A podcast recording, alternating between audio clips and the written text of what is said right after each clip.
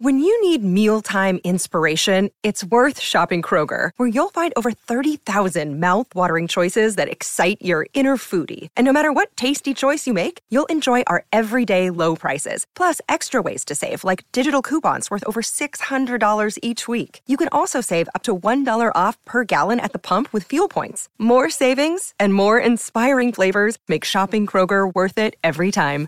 Kroger, fresh for everyone. Fuel restrictions apply.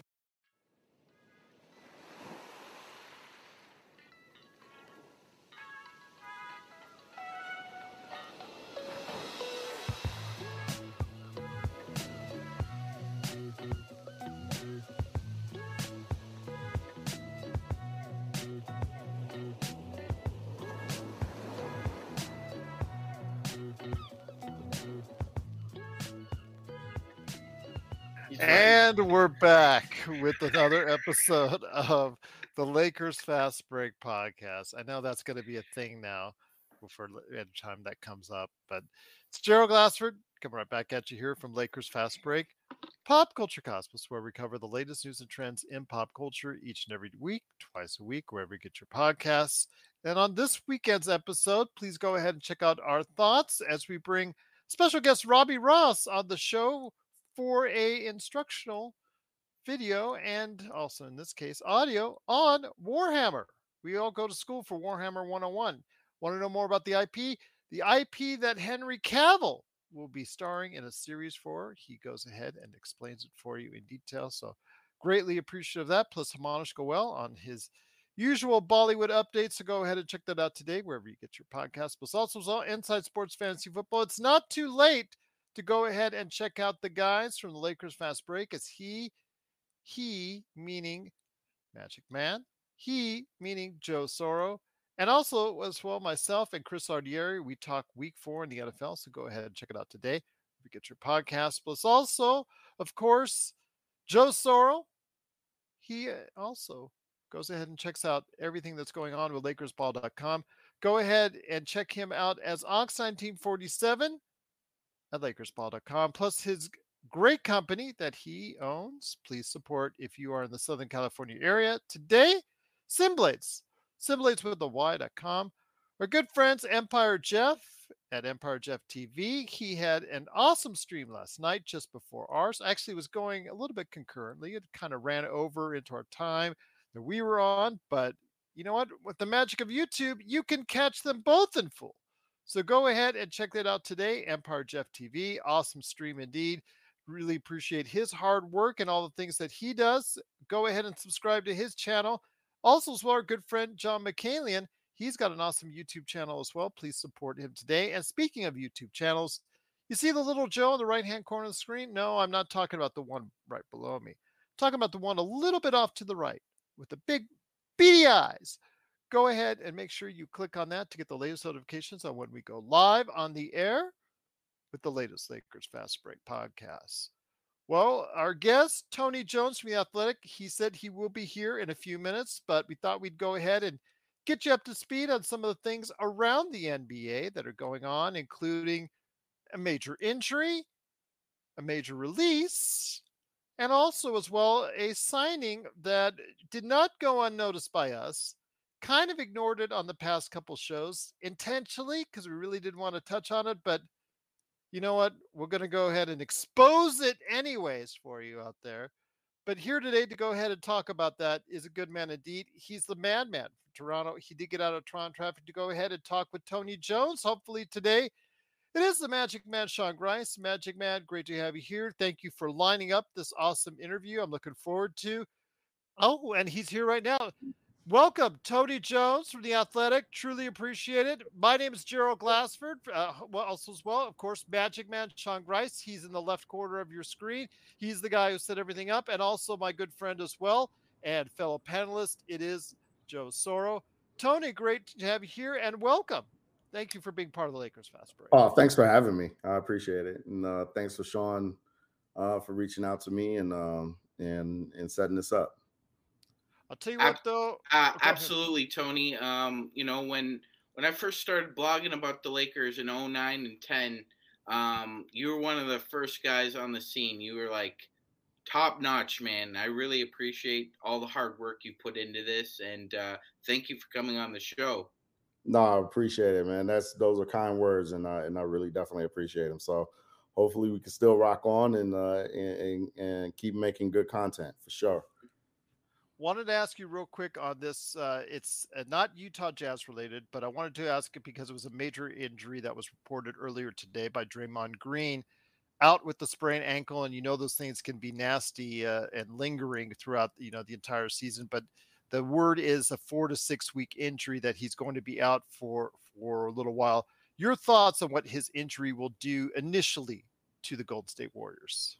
Uh, I think the I, I, guess the first um, thought that you have is obviously that pushes Chris Paul into the starting lineup, and there's, there's not a lot of you know there's not a lot of guesswork there. And and I actually think that's good for the Warriors because that would have been probably you know a, a huge storyline throughout training camp, and it's something that with Green out that they just probably no no longer have to deal with at this point, at least for training camp. You know, you could deal, you could kick kick the can down the road for another day, but you know, obviously on the court, it's a huge impact because you know Draymond is is so impactful defensively. He's you know, he's um, you know kind of like their quarterback offensively, uh, especially with the ball in his hands, the way he makes reads, the uh, you know his passing, um, you know his rebounding, and then just you know just being the emotional leader as well. The Warriors have a really tough open uh, to this season. Um, first 10, 15 games. I believe something like seven of nine or eight or 10, eight of their first 10 are on the road. And, you know, they're coming off a season where they were not a good road team. So I think if this goes out to six weeks, if it's a four week injury, then we're looking at you know opening night, you know, um, you know here or there, give or give or take a few nights. But if it's a six week injury, you're looking at the bulk of that that that hard open to the season uh, in terms of the schedule, and you know, and then you know, obviously the Warriors have to to to compensate without uh, their best defender and their best passer. Magic Man, want to throw any thoughts on that, or Reggie Bullock? being waived by the Spurs, and Josh Primo, he was signed to a two-way contract. Even though he does have a four-game suspension to start the season, he was signed to a two-way contract with the Clippers. Any thoughts on on any of those? Yeah, Tony. Uh, the the Josh Primo news is kind of out of left field. Like he'd been like whisper quiet, like him and his people. So th- this signing with the Clippers is kind of uh, out of the blue. What do you make of it? And you know, obviously, for for some people it, it just feels like it's a step in in another direction for uh, an organization that has a few questionable decisions made in the past so what did you make of the whole primo clippers vibe right now well i think that we as a league collectively need to do a better job at this josh primo miles bridges um, you know i thought four games you know, for Josh Primo, even if he had been out of the league for almost a full calendar year, I thought four games was was pretty lenient. So, I mean, you look at that. Uh, I, you know, my my first thought is that the onus is on the Clippers to be right about this, right? Like, they have to be right. Josh Primo has to be a model citizen. Not only does he have to be a model citizen off the floor, but I think he has to be a model citizen on the floor and in the locker room as well.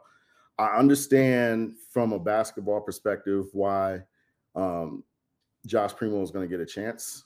I did not think that you know somebody like a Josh Primo or even a Miles Bridges were going to be out of the league for the rest of their life. Both of those guys are really, really talented, and Josh Primo is a really talented. Um, he's really talented, and you know, so from that perspective, I do understand why a team would say, "Hey, here's a two-way." here's a prove it let's do that but you know i would have been much more comfortable if that four game suspension was a 30 game suspension or even a 40 game suspension you know a suspension like like hey we have to make you feel it here's a chunk here's a huge chunk out of this season um you know this is you this has to be a deterrent um you know but the the clippers better be right about him as a citizen you know, and as a as a citizen around the organization, as a citizen, you know, just as as a representative uh, of the NBA as well. So, you know, those are kind of my thoughts. Um, you know, I, I do think that, you know, if those uh, I's are dotted, if those T's are crossed, then then Primo has enough talent um, to make an impact in this league eventually somewhere. Um, so I'm I'm not surprised from that just from that specific perspective uh, that he got another shot.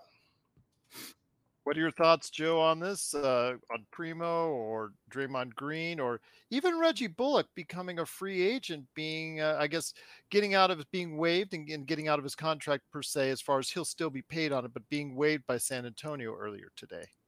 Reggie Bullock, I'm not sure if he'll be in the league next few years. Honestly, uh, I'm not really a big fan of his game. Uh, Draymond Green injury might be a a blessing in disguise. Uh, you guys have heard me talk about uh, Draymond Green the last couple of years. I believe he has regressed. Uh, he's one of those players that has regressed greatly from what he was, and it's getting worse by the year. I thought the signing was a reward for a great career at, in, in, in, Golden State. And I think it's going to not work for Golden State. Uh, I think Looney or Kuminga will be much better with the setup they're going to have here for the first four to six weeks.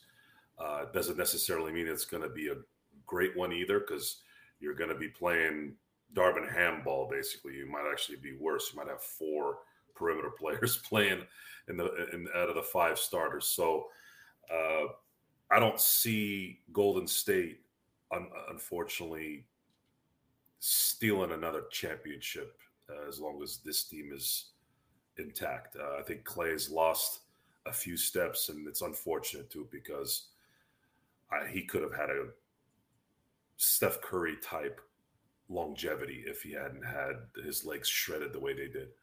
So, um, with that, I'm not seeing.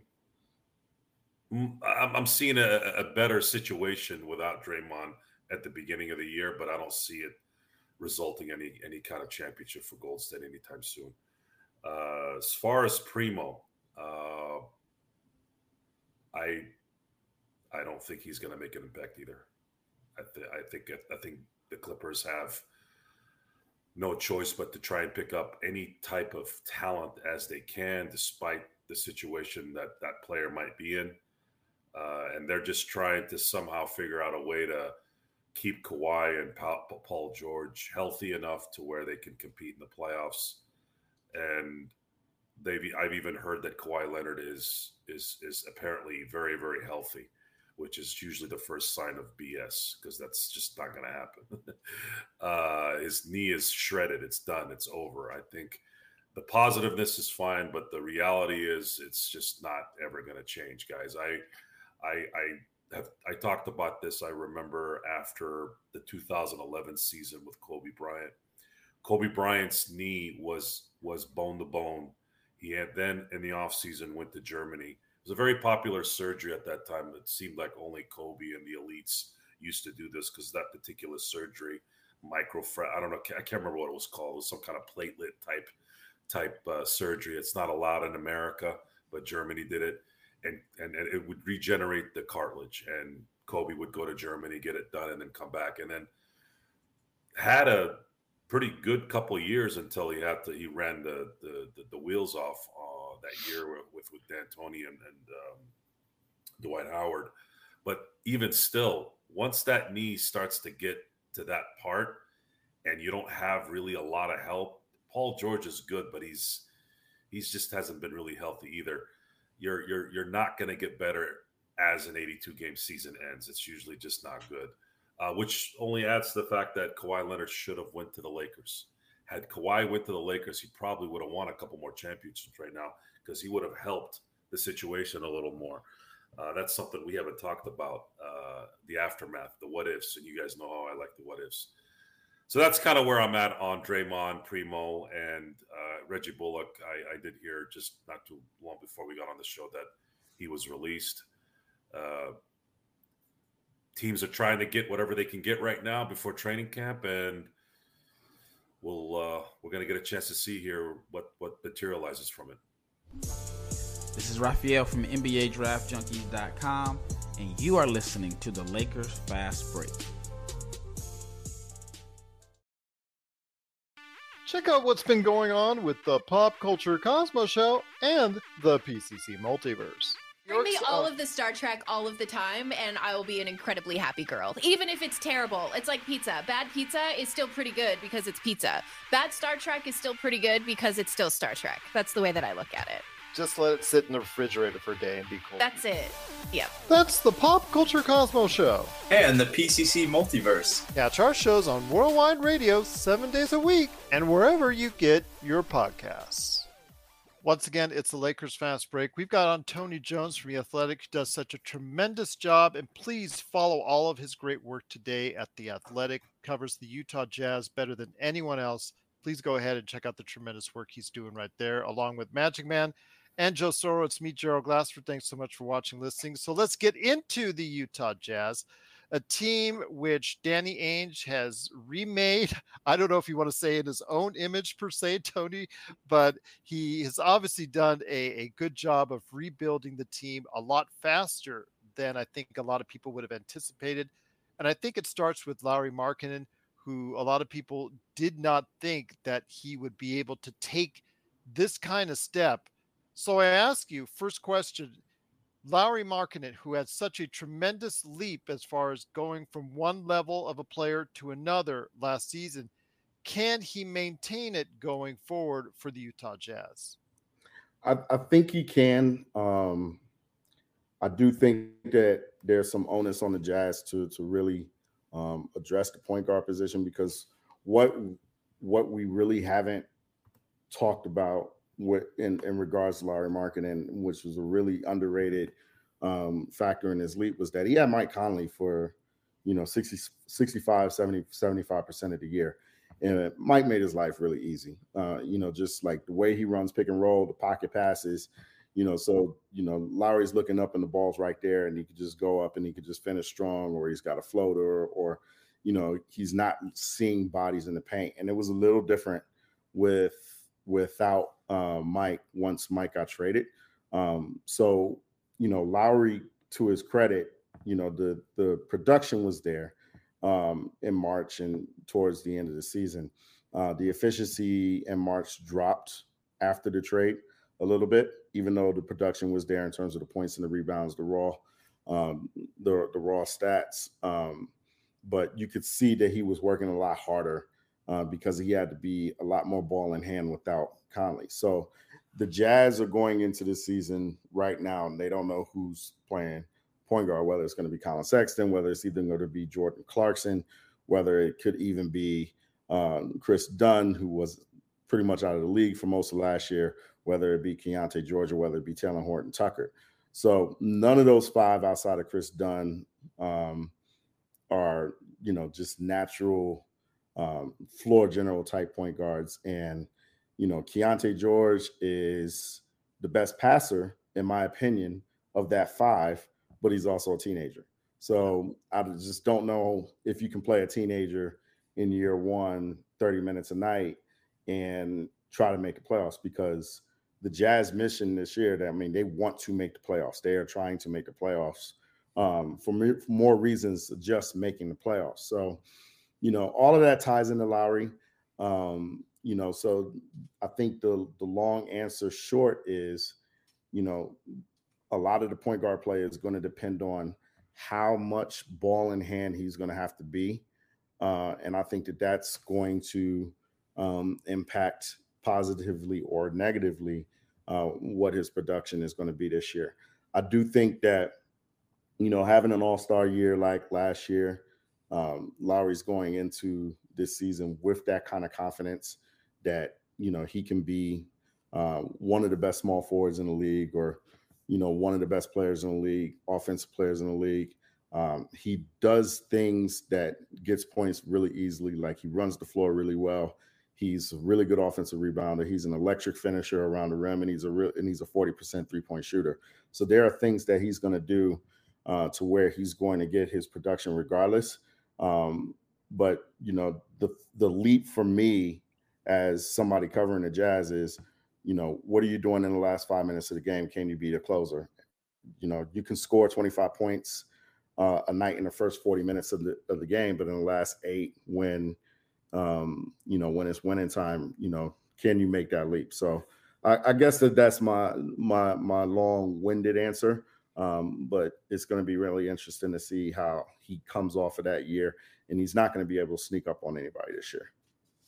Yeah, absolutely. That's similar to what we're uh, anticipating for Austin Reaves here in LA, where he's not going to be able to sneak up any on anyone as well here in Los Angeles. But yeah, wishing uh, Lauri another incredible year. It's great to see someone who's been able to work hard, but it wasn't you know not everything went right his way early on in his career, injuries or otherwise, and now he's got a great place, a great fit in Utah, and I think he's that good thing. Good things are going to happen to him going forward. Magic Man, what you got for Tony? Absolutely, yeah, Tony.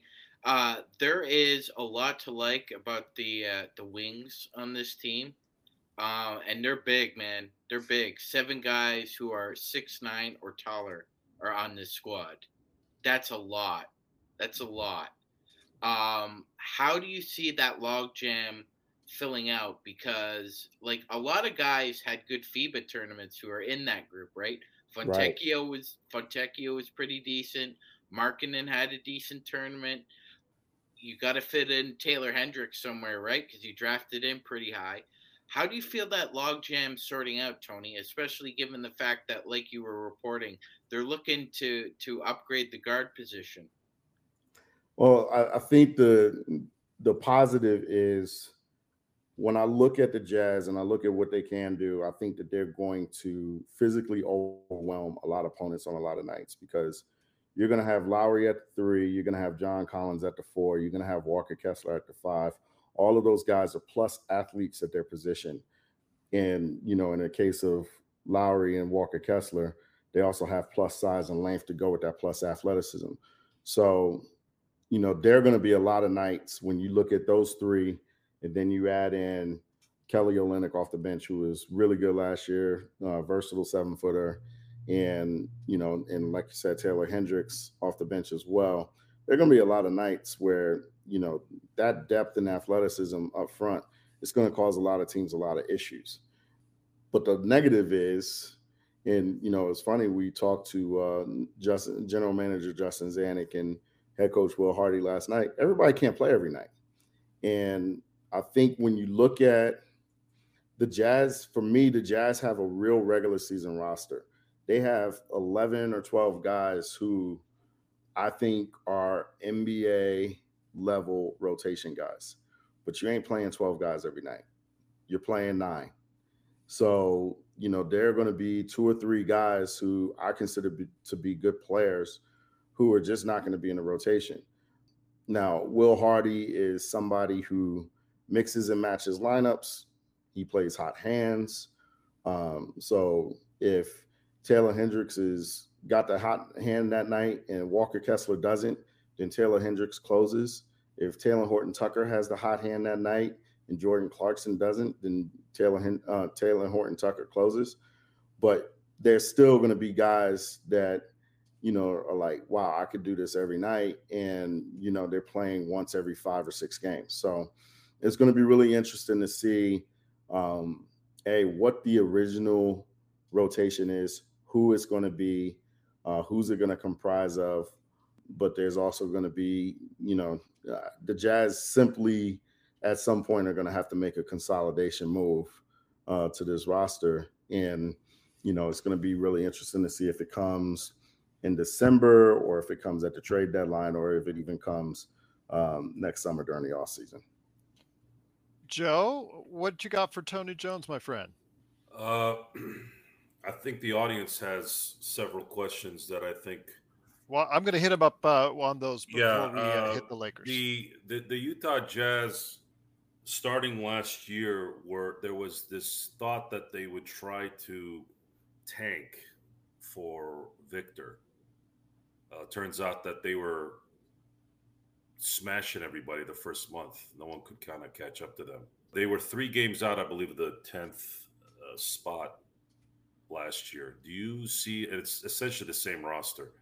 Do you see an improvement with uh, another year under their belt together? And if you do see some improvement, is it enough to make Danny Ainge happy? Because I'm assuming Danny wants this thing to eventually get to a title contender. And how how how does he plan on doing that? Is it because if they if they stay in the middle of the pack, you know how it is in the NBA. You stay kind of in the middle of the pack, you kind of get stuck in purgatory. You either got to stink or you got to have the stars and kind of title contend. And I'm kind of curious on where Danny sits on where he sees this team here in the next two to three years. Well, there's a couple of things. I, I do think the roster is a little different. Um, they didn't have John Collins last year; they'll have him this year. So you're adding a guy who's 18 to 20 points a night, um, and they essentially added him for free. Um, um, so yeah, Tony, you, were you surprised at the lack of return that Atlanta got there? Because like th- they came back with you know hat in hand with nothing in it. I, I was really yeah. surprised about that. After all the years that Collins was a trade target, seemingly every single year. Well, I think I think that the the the advantage for Atlanta in the trade for the Jazz is that they got rid of twenty five million dollars a year, and they found a team that could just simply take John into into their cap space. But you know, because of, I mean, essentially, John Collins was playing out of a corner for last for the last two years. You know, because you're playing with Trae Young, that offense is extremely heliocentric and this is not a knock on Trae Young because I mean I'd make it heliocentric too because Trae Young is is as good as he is. But you know, John Collins was pretty much okay. I'm playing out of the corner. Sometimes I'm a vertical lob threat. If I get the ball, I shoot it. That was, you know, he was no, he was not the John Collins of, you know, three, four, five years ago where he's going out getting 18, 11, 20, and 10, things like that. So um, it was time you know, it was it wasn't as contentious as DeAndre Ayton in, in in Phoenix, but it was, you know, it was time, right? Like it was time to get him off the roster. And I think that Atlanta just kind of got, you know, what he could, so what they could. So, you know, the Jazz are going to have the ball in his hands a lot more, not in a creator position, but they're going to run a lot more screen and rolls at him. They're going, you know, John is, you know, really excellent as a roller. Um, something like 1.5 points per possession per pick and roll that he's involved in.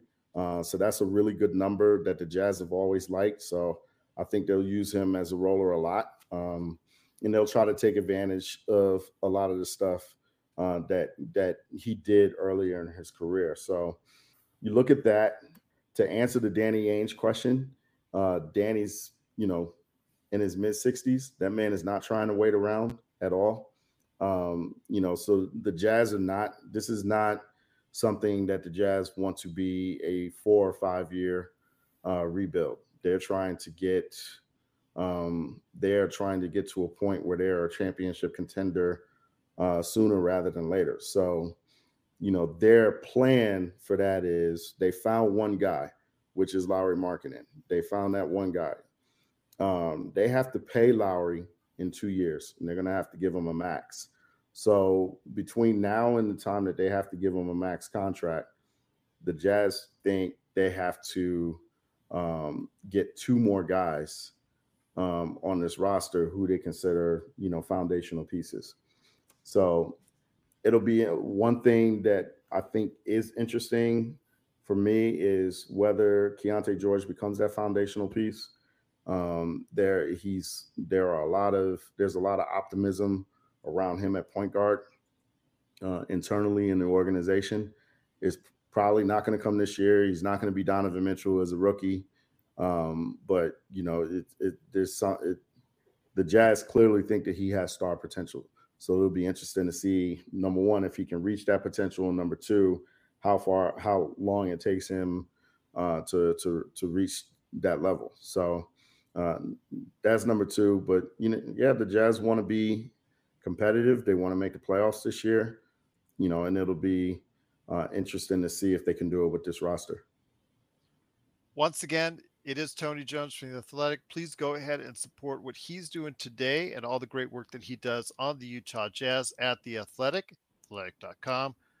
Magic Man, any more questions for Tony on the Utah Jazz, a team that a lot of people have right now, uh, think, thinking that maybe it's not yet, but the future is looking good for them in the years to come. Yeah, absolutely. Uh, I really like their uh, their draft, Tony. And uh, one of our draft experts, uh, Stone Hansen, was pretty much in love with Brice Sensabaugh. But when we watched summer league, it looked like Keyonte George was just it was effortless, Tony. It, it looked like he had he'd been playing there for for three years already. But you're right, right? He's a teenager. He's still very young. But would you say of all the rookies that George is probably the most mature, therefore he must be the the most ready of the three? I think of his game, I think I would say that he's the most likely to make an impact right away. I think he's the most likely to be in the rotation on night one um, for the Jazz. And that's not even to say that he's going to be in the rotation. I just think that he's most likely out of the three. Uh, I think that, you know, uh, I think that there's thought that Taylor Hendricks has to become stronger. So it might take him a year to to to to to get to where he needs to be. But here's the thing with Taylor: the Jazz think that he has a chance to be special because he's one of those guys that can guard two, three, four, five, switch, then step out, hit 35 to 40 percent of his threes. What's going to determine his upside is how good he becomes off the dribble, how good he becomes ball in hand, doing stuff. But if not, you know, the Jazz still think that he's one of those power forwards who um, can develop into a special defender while also hitting threes. And, you know, when you can defend and hit threes in the NBA uh, at any position, then, you know, your value in this NBA goes through the roof. Um, you know, so Brice Sensabaugh, I thought, you know, when I was doing my evaluations, I thought he was the third best shooter in the draft.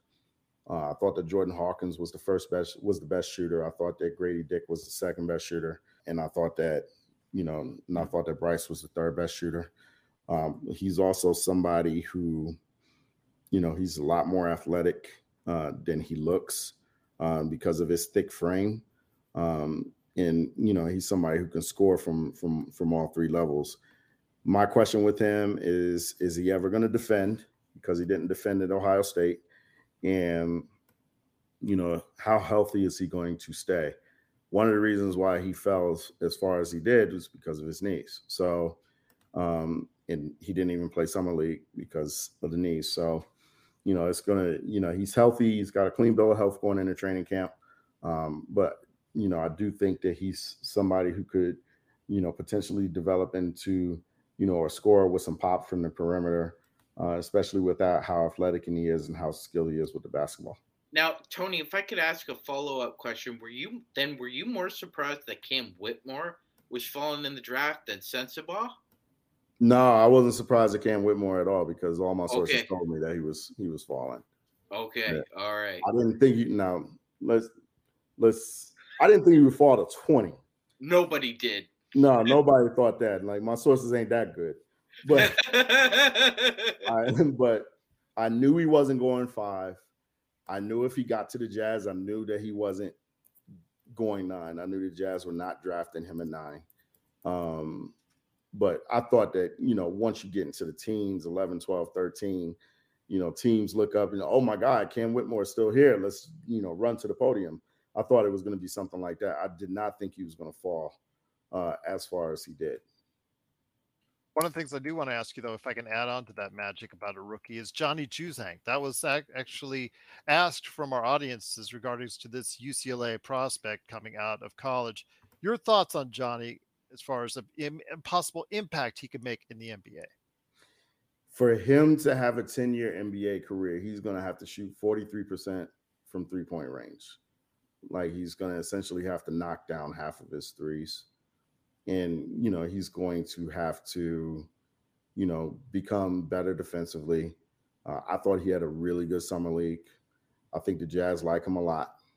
Uh, and, you know, Johnny is somebody who, First of all, I like him. I like him a ton personally. Like he is a great guy. He's been great to deal with, you know, great to talk to. I thought he should have come out after his junior year. Like when he had that final four run uh with with UCLA where he was just knocking down everything, you know, all of those contested shots.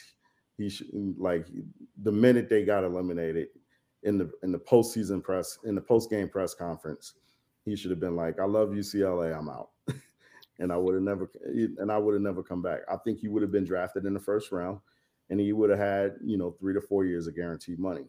But you know that being said, uh, I think that you know he's uh, a good enough shooter to where I think that he can carve out a career for himself because the one thing that the NBA can never have enough of is shooting. Uh, and, you know, he does s- some other really good things offensively um, that if he gets into the right situation, like he's got to be in a situation where there's just a lights out perimeter scorer who can create open shots for him.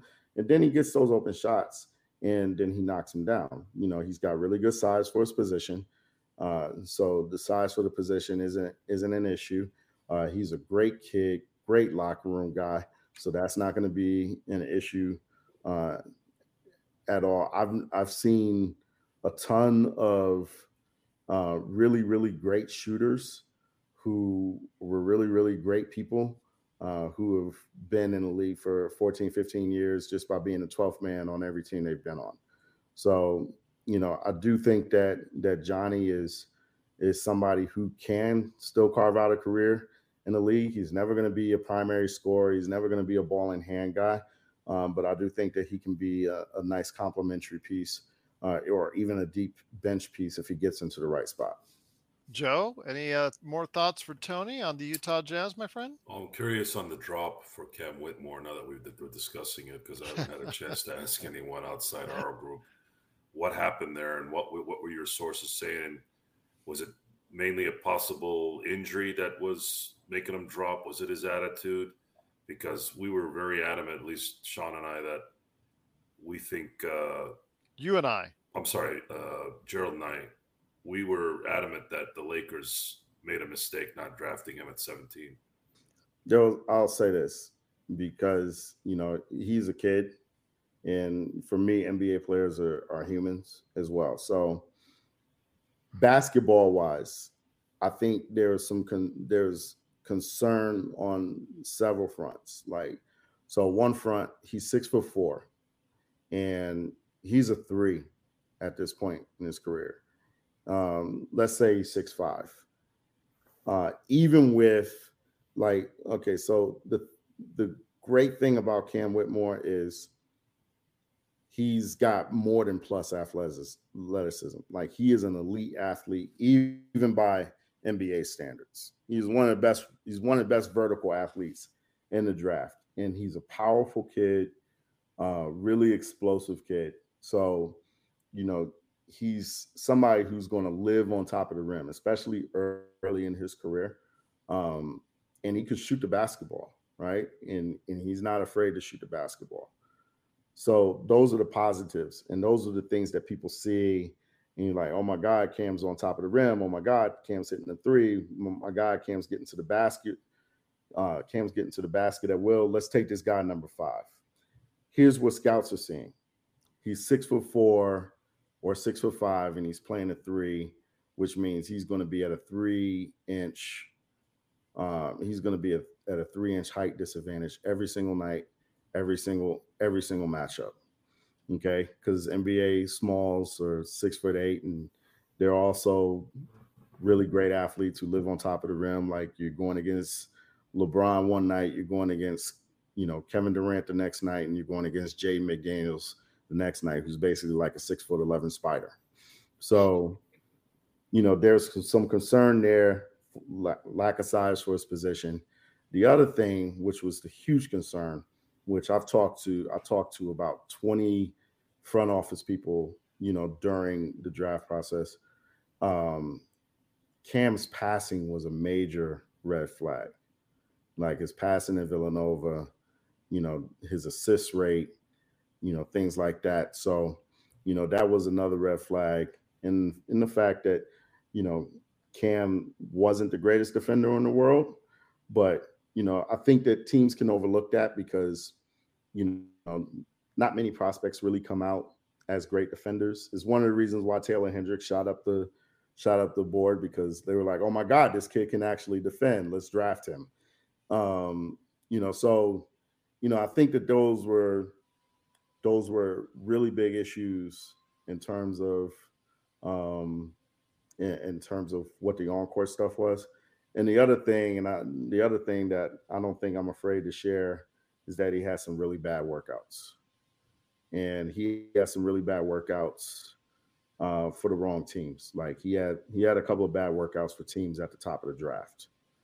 Um, so, you know, I think that that kind of um, that kind of circulated, and you know, by draft night, you know, the night before draft night, you know, I talked to three or four people, and they were like, "Yeah, we're not drafting Cam," and you know, so that all, um, you know, that all just kind of came to a head. You know, he went twenty, and to his, uh, you know, I think to his credit, he had, you know, obviously he had a great summer league. Like uh, he was aggressive. He scored a lot, and you could see even in summer league that when he gets into NBA spacing, um, you know, he's he's going to get, you know, he's he's going to score his share of points. It's the other parts of the game where he's going to have to, you know, figure some stuff out. So, you know, like I said, I thought he was going to go uh, anywhere between 11 and 15. Uh, I did not foresee a drop to 20, uh, and I knew, you know, when the Lakers passed, um, when the Lakers passed on him, and then when the, the Warriors passed on him, like I was just kind of like, okay, I'm, I'm now I'm really shocked. So We're signaling the ref for a quick timeout, but we'll be back with more of the Lakers Fast Break podcast.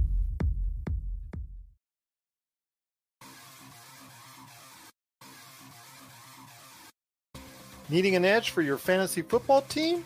Listen to the guys at Inside Sports Fantasy Football for insight that will help you reach your league championship. That's Inside Sports Fantasy Football. Check it out today on your favorite podcast outlet.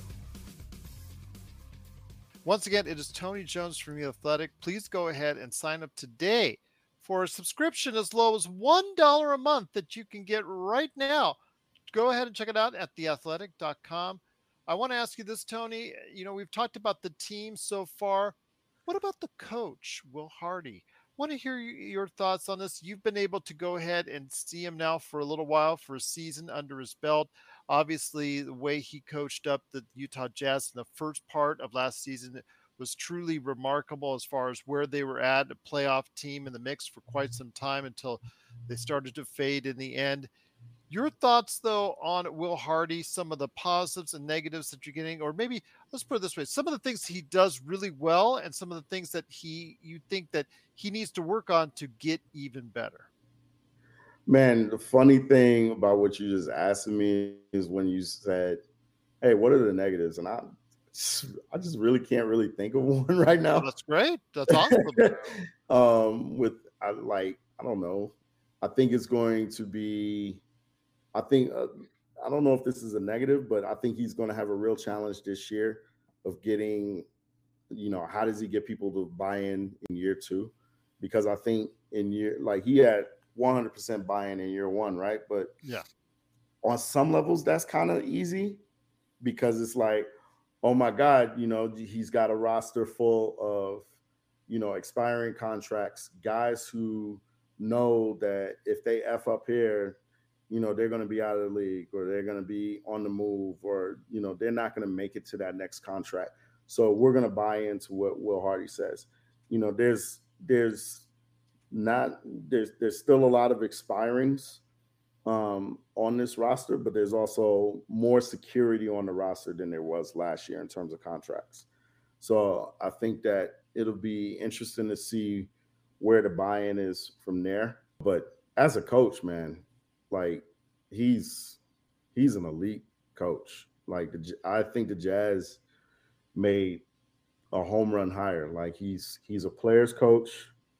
Uh, he's somebody who's going to coach you hard, but he also tells you why he's going to coach you hard. Like for example, um, you know he he'll yell at you for turning the ball over and he'll take you out, but then he'll sit down next to you and say, "Hey, you know, this is the read that you missed. this is why you missed that. This is why I did this. This is why I did that. And I go back into the game. Um, you know, so he has a really good pulse on the players. Uh, he has a really good pulse on, you know, what, um, you know, what strengths are where. Uh, he's not afraid to experiment. He's not like I told you earlier. He's not afraid to experiment with lineups. Um, his ATOs are really good. He runs really good ATOs, really good stuff. Um, his end game adjustments are really good. Uh, and you know, I think that the thing, the the big barometer with NBA teams is how hard they play from night to night. And the Jazz played their behinds off every single night, even when they pulled the plug in March. Um, they had to. It was funny because they were like, okay, you know, we're going to take Jordan away, Jordan Clarkson away from the group, and that's going to pull the plug, and we're going to start losing. They didn't start losing when they pulled Jordan Clarkson from the group. All right, um, we're going to sit Collin Sexton. You know, we're going to slow play Collin Sexton. It didn't ha- it didn't help. They had to pull Lauri Markkanen and Walker Kessler to lose enough games to even get to the nine spot last year, and that was a real testament of uh, how well coached they were and how competitive that group was. There was a game against the Lakers late in the season where the Jazz clearly did not wish to win that game. and they won the game. And let's just We- say that there was We some surely remember that, Tony. We surely remember that game.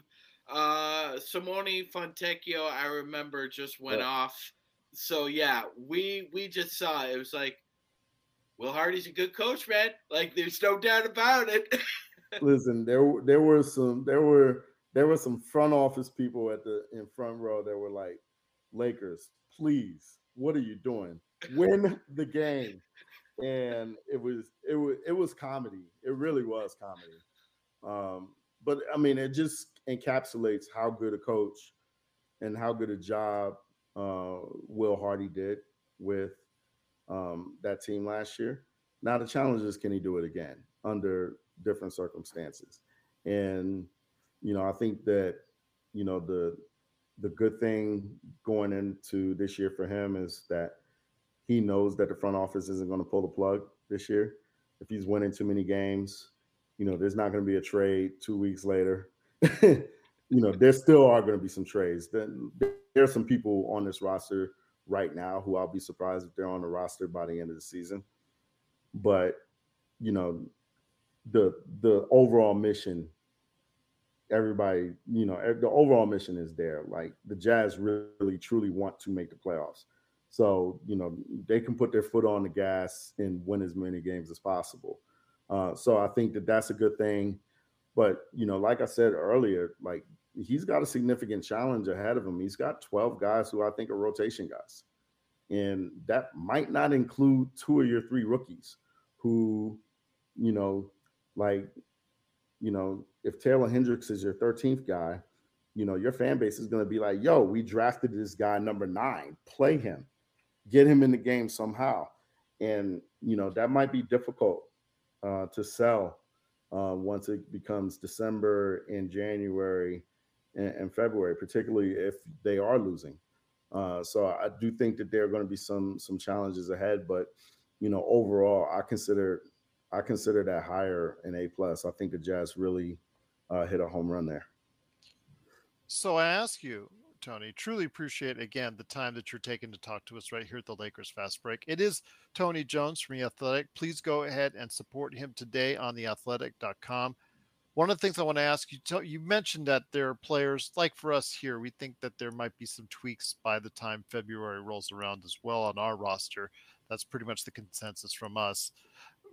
Who do you think is the most likely trade targets or individuals that you say most likely will not be here or will not be on the Jazz roster post trade deadline? Olynyk, uh, Clarkson, uh, Sexton, THT. Who do you think is the are the ones that really stand out as trade targets come from January and February?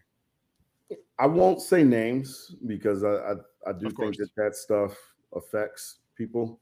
Um, but I think though, like if you look at the roster and you look at the overall, um, you look at the overall values of the guys, you look at the, the positions that some of the guys play, you can kind of tell. Like there are a lot of expirings on the roster. There's veterans expirings, and there are you know expirings at places where others need to play.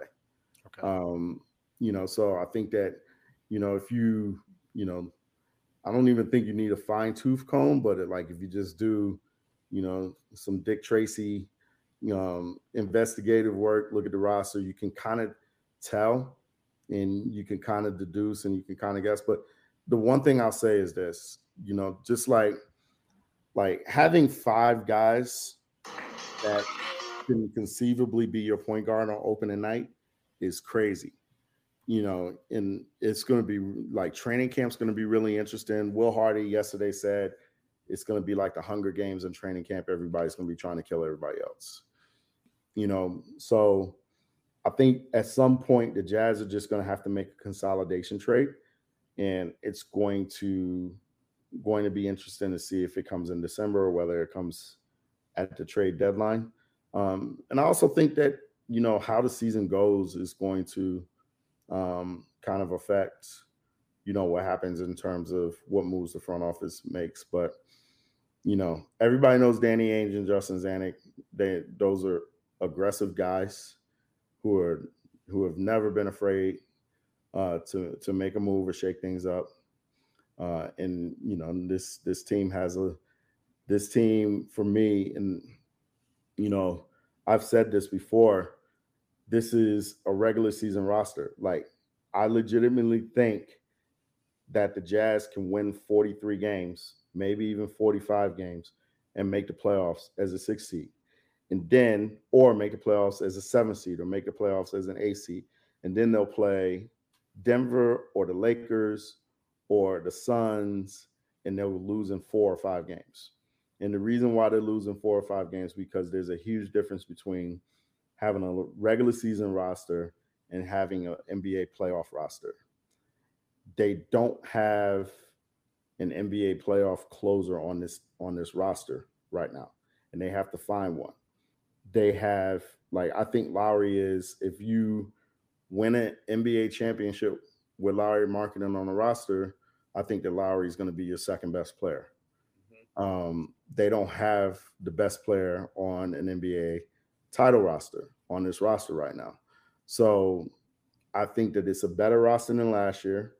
I think it's a regular season roster in terms of the young legs, the athleticism, the length, you know some of the things that they can do some of the things that they do like they're going to run into like the phoenix suns on like january 17th when the suns don't want to play and they're going to win that game by 30 just because they want to play and the suns don't.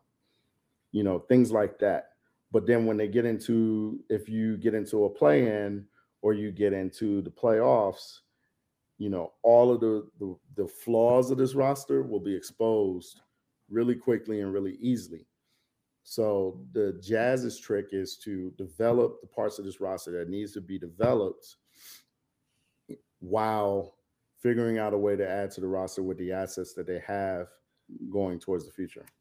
I was gonna say if it's like the Hunger Games, Tony, I was gonna ask you who the Katniss Everdeen would be in that situation. That question was actually asked in the press conference, word for word. Oh my and gosh. The answer was Kelly Olynyk. Okay. yeah. Keep your arms at bay when it comes to Kelly Olynyk. I'm just listen. I'm gonna say this. I couldn't believe that question. I couldn't believe the Katniss question was asked. Oh and my gosh. Will Hardy was like, "Oh my God, I've never been asked this before. This is a great question." And it was like 10 minutes of awkward silence in the entire room before we actually got an answer. Oh my gosh, that's crazy. I will ask this so Magic Man for Tony. Is there any more Utah Jazz questions? He's been sensational with us so far, but if not, we'll go ahead and head to uh, ask his thoughts on the Lakers. But any last questions, Magic Man and Joe, before we head on out? Magic Man. Uh no, Tony. Tony's covered it cover to cover as far as I'm concerned. Joe, any last thoughts on the Utah Jazz before? I was going to ask him where he thought the U- Utah would be towards the end, and he answered it. Oh, there you go. Absolutely. Well, my, my actually my question, my answer to that would be anywhere from six to eleven. Six if everything goes right. Eleven if they get a couple injuries. Yeah, I think six is their ceiling. I think eleven is their floor. Fair enough. Fair enough indeed. Uh, but before we head on out, uh, we always ask our guests because we've been doing NBA observations of all 30 NBA teams. We're one of the final uh, clubs that we've done so far. So we're almost finished with our entire list of teams. And we're truly grateful to everyone that has spent their time talking to us about the teams that they cover on a regular basis. But the team we ask also as well that you go ahead and if you can provide some insight on us, we love to get outside perspectives on the Lakers and where you think they are going this season, your their prospectus as far as the season's concerned, what you see for them going forward this coming year. Your thoughts on the LA Lakers for 23 24? Well, I mean, simply put, if you want to put it simply, I think that they're capable of winning a championship. I think that I think they need to get D'Angelo Russell off the roster in order to do it, but I think they're capable of doing it you know, I, I think that this is this might be the first team that LeBron's ever been on um, to where he doesn't have to really exert himself. Even the Miami teams, he had to exert himself because, you know, those were those were three guys. People people talk about Miami and they say, "Oh, that was a super team. It was a super team." Go look at those rosters, four to fifteen, four to twelve and there there were it was it was extremely top heavy. Um, but you're looking at those three were in the desert a lot by themselves. Tony, yes, no they doubt. Were, they were in the desert a lot by themselves. They stole a championship in 2013. They were not better than the Spurs. They were not the better team. Um, LeBron was just that good. And then the Spurs got to 2014, and there was just nothing that Miami was going to be able to do. But that, that was a clap back of all time. yeah, it was. So, but the depth of this team, the athleticism, uh, I think the defensive, um, uh, the defensive ceiling. I'm not a Christian Wood guy at all, um, but I do think that the Lakers are the one team that he he can work with because you're just never gonna start crap in a LeBron James locker room. Like it's just never gonna happen. I love the analogy though that people say that uh, I've heard since you know the talk of Christian Wood is if LeBron gets Christian Wood to play the way that Christian Wood can on a team like this, that he will be considered the greatest player of all time. I mean, listen, people like I, I look on Twitter and and and you know people, you know, like well, why isn't Christian Wood this and that? And I'm like, listen, there are so many reasons why and um you know but if if lebron can get him just to a basketball sense not even defense just what he does well which is you know stretch you out score the ball you know um i believe they have the pieces that can make up for him defensively uh at least in the regular season. We'll see what happens in the playoffs. Um but you know there's just so much upside. Lebron doesn't have to play 82 on this team uh, he doesn't have to score 28 a night on this team. He can pick his spots. And you know, the goal for for this team right now is just get him to the playoffs to where he's not exhausted by game four of the Western Conference Finals. Because if you looked at um, that second half, if you look at that second half, he had nothing left. Even though, even though he had you know 41, 10, and 9 or whatever he had, um, there was nothing left in the second half. And so, you know, I think that there's a lot more depth on the team. I think there's a lot more talent on the team. Um, Darvin Ham should never ever play three guards together ever again. Like Austin Reaves should not be guarding Michael Porter Jr. Uh, you are preaching to the choir on that. yeah, that. Tony. When when Aaron Gordon was turning him into his own personal uh, I don't know what you would call it. It was like a punching bag. Yeah. Uh, that was not a good thing, man. And you're preaching to the choir, brother, because we hate the three guard lineup. Yeah, those that are has, five, those are that five has irritated audiences. We don't want to that, hear. That, that has irritated Lakers fans from the U.S. to all the way over to the Philippines and beyond. We've heard it all over the world about Darvin Hams. We're not even kidding about Darvin Hams. Three like for me, like if you once you get to the playoffs, like to me, the best the best lineup for the Lakers for me is is um LeBron at the one. Don't do it in you don't have to do it in the regular season, but you get to the playoffs. You have LeBron at the one, you have Austin Reaves at the two, you have Rui at the three, and then you know pick whatever you want. If you have JV at the four and uh, AD at the five, or you have Christian Wood at the four, AD at the five, or you have AD at the four and uh, Jaxson Hayes at the five, or or whatever, you know, Denver proved last year that athletic size, like Denver was not only just big, they were big and athletic. Mm-hmm. Like Michael Porter Jr. can move, can run and jump. Aaron Gordon could run and jump. He was a monster. You know, Bruce Brown was playing backup point guard, and you know, and Dennis Schroeder was having to guard him. Like that's six six against six foot. You know, I mean, there, there was just so much. Um, they were so big and they were so ahead of the rest of the NBA with that size and length. I think that in the off season, I think that the Lakers closed the gap on the Nuggets with the way they constructed the roster.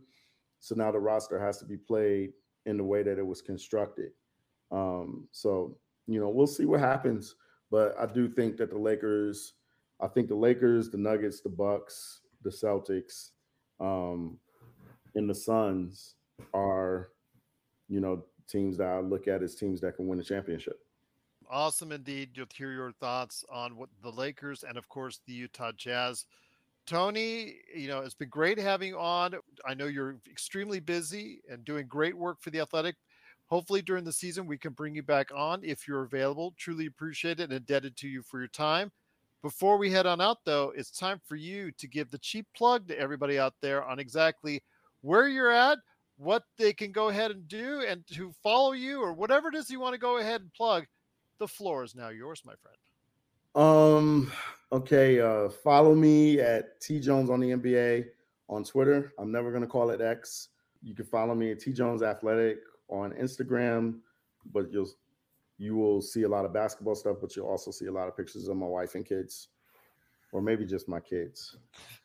Don't let my wife see that. um, or um, yeah, you can follow me there. You know, or if you want to really go old school, I'm on Facebook as well. Um, but that's like, you know, I just that's like all. That's just me complaining about uh, the command the Commanders because I'm a Commanders fan. So I complain about the Commanders and the Hoyas and, and my Knicks on Facebook um, because I know that that's where the least amount of people see it. So. What's Tony, gonna be the What's gonna Tony, be the new nickname, Tony? We're we're we're big. Me and Joe are big Eric Bieniemy fans. After oh. he gave everybody, you know what, because they didn't want to finish. Right. Well, we're gonna get smashed tomorrow. So we're at we're at the Eagles. So it's not gonna be I'm not looking forward to a good time tomorrow, but yeah. I'm a Raider uh, fan. I'm not looking forward to tomorrow either, man. Listen, without Garoppolo, I, I do, I'm playing against Justin Herbert tomorrow.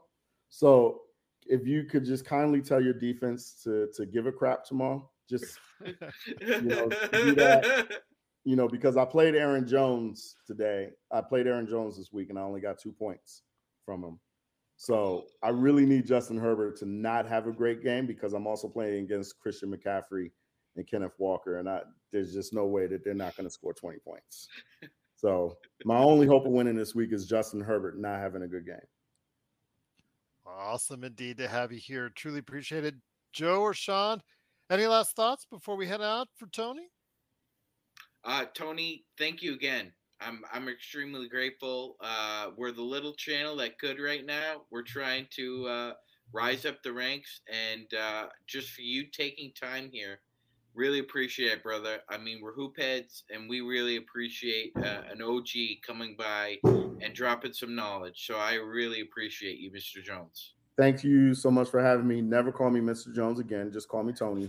Got and, it. Um, I really like seriously, I really appreciate it. Uh, you guys have wonderful questions. This is a wonderful conversation, and and I'm really honored that you guys uh, reached out to me and, and had me on. So I appreciate it. Thank you so much. Joe, any last thoughts, my friend?